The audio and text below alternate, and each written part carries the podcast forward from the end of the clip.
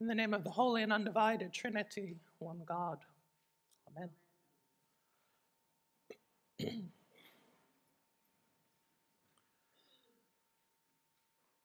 Probably to no one's surprise, in this gospel scene, we encounter a somewhat cryptic Jesus. The Pharisees and Herodians go to Jesus and ask, Is it lawful to pay taxes to the emperor or not?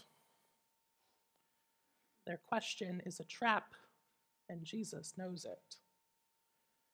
If Jesus says yes, the Pharisees, the leaders of the temple, will denounce him as a heretic for disobeying God's teachings.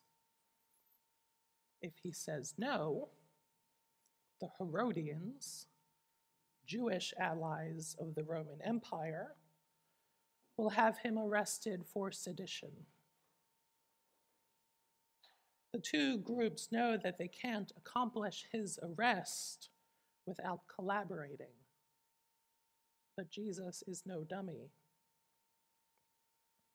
Instead of falling into their traps, he asks them to show him a denarius, the coin used to pay the tax in question.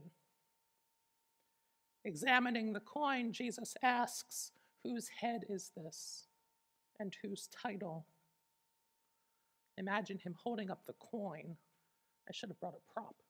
Holding up the coin, noticing the stamped head of Tiberius Caesar, the emperor, almost as if for the first time.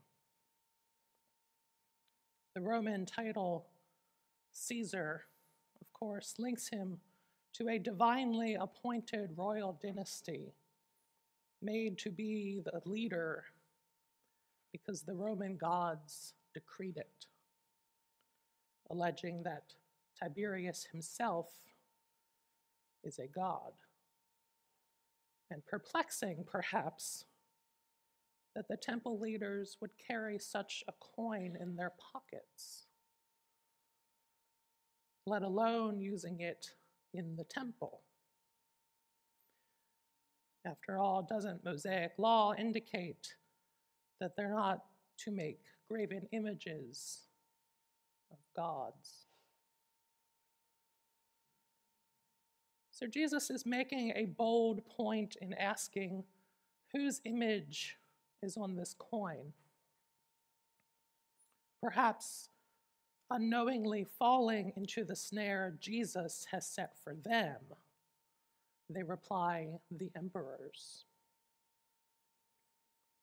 And his response to give the emperor the things that are the emperor's and to God the things that are God's invites them, invites us to find something more profound than the Pharisees and Herodians' question about taxes. Jesus wants us to contemplate where and with whom we put our trust and where our faith has its foundation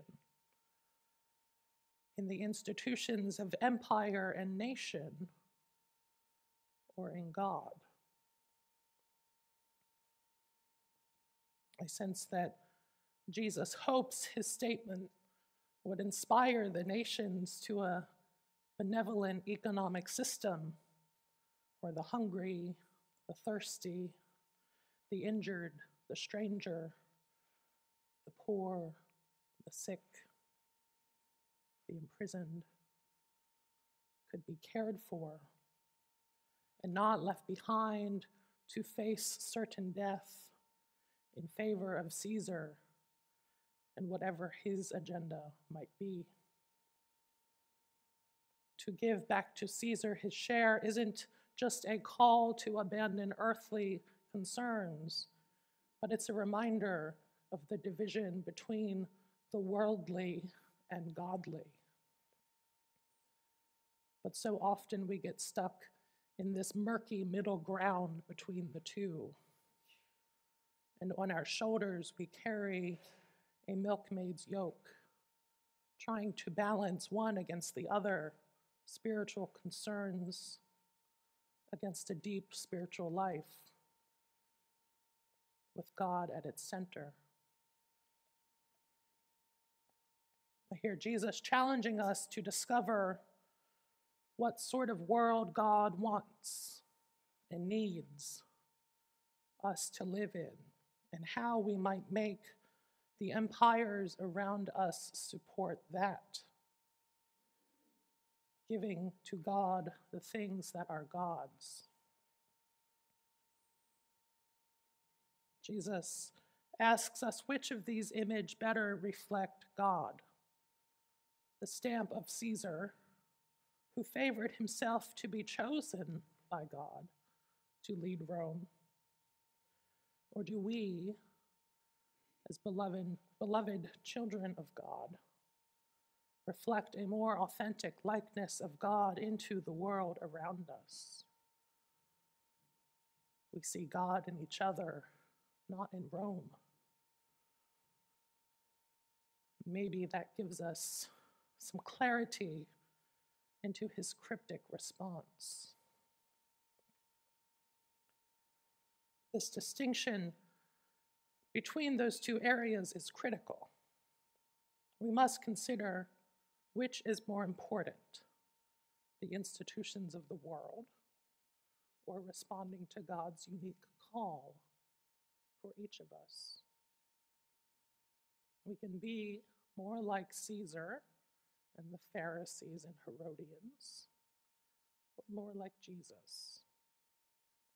We can ally ourselves with the earthly world and its powers, concerned with politics, economics, rhetoric, and war, or we can look toward God and form a deeper relationship with the divine, one which will lead us through the entirety of our lives. And that choice is always up to us.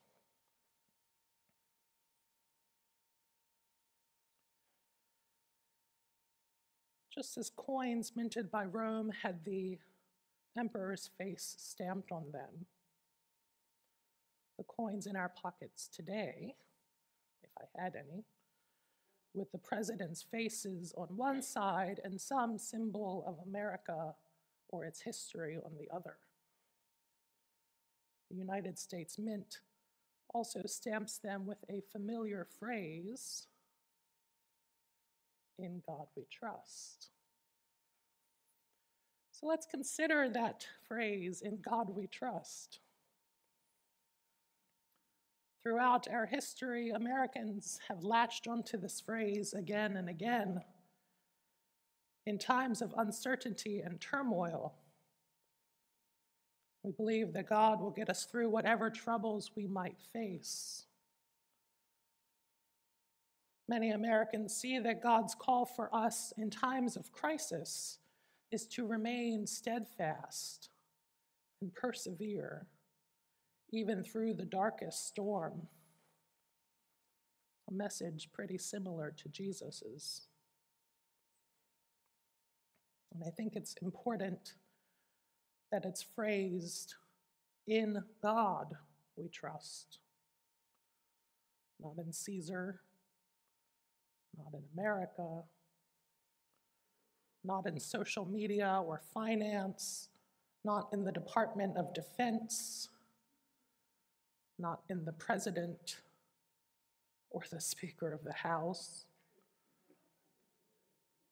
neither our governors and mayors nor capitalism and empire. We trust in God. God who shares God's loving kindness with us because we simply put our trust in God. God who will always provide for us because we are made in the image of God. We reflect God back to God's self. We, the ordinary people, not the institutions and structures imposed on us by those who wield power. We are made in God's image. Jesus reassures us that that because we are made in God's image, God will respond to our needs, even better than Caesar will, better than the mechanisms of empire, greed, and war ever could. I see Jesus' message to us in this story as a reminder of who is really going to look out for us in times of catastrophe. The leaders of so called democracies often prioritize their own needs over the poorest among us. The apathy of power hungry Caesars and the carelessness of capitalism affect the lives of everyday people, those living closest to the margins, especially so. But there's a fluid movement between the, the world God wants us to live in and the world we encounter today. We're always going back and forth. We dance between the two worlds, between those two sets of values, between the godly and the worldly. We look for truth in both places. We endeavor to trust both the human and the divine. We seek justice from the empire, but also from God.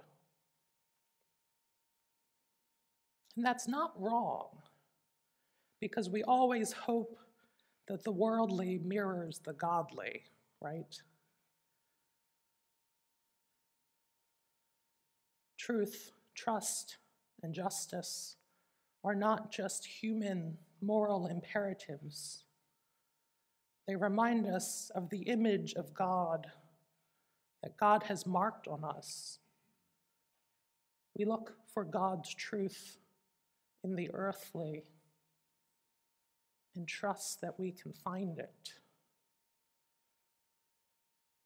Our desire to act justly is a calling to build a bridge between the worldly and the godly. But so often, that bridge between the two is one of those rickety suspension bridges made of fraying rope gnarly wood, hanging over who knows what beneath.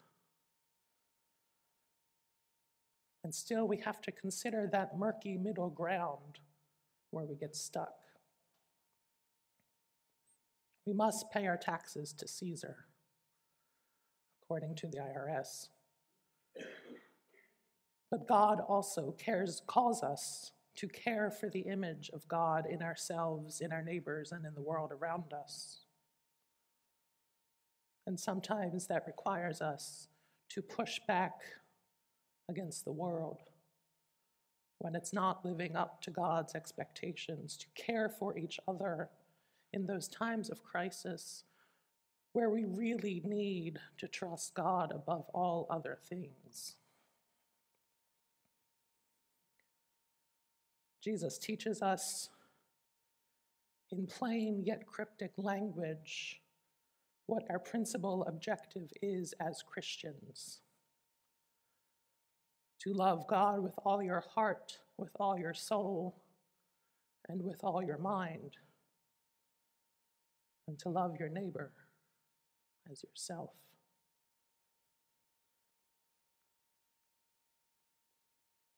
We're called to build up God's love on earth as best we can.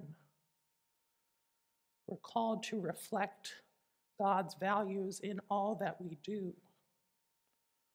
We're called to take responsibility for the errors of empire and to challenge others to walk with us as we pursue justice, peace, and liberation for the hungry, the thirsty, the injured, the poor, the sick, the imprisoned. We're called to love God's image in each other, even when we can't see it.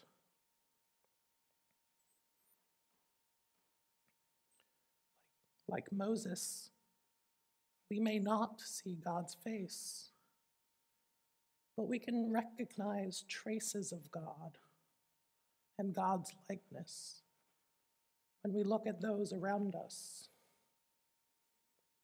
We see God in the smile of a stranger. We hear God in the cries of the suffering and the grieving. We feel God in the warm embrace of a friend. We sense God's presence in the oppressed and their fight for a liberation. The image of God is all around us in everything that God has created.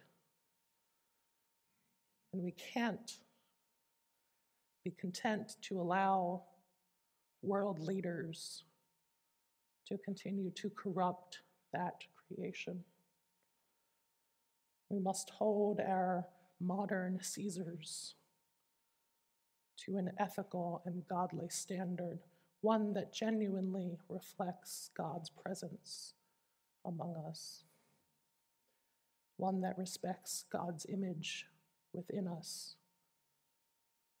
one that seeks to bind us together and not drive us apart. We must pray that God empowers us to build bridges and not walls, to spread love and not hatred. And we give thanks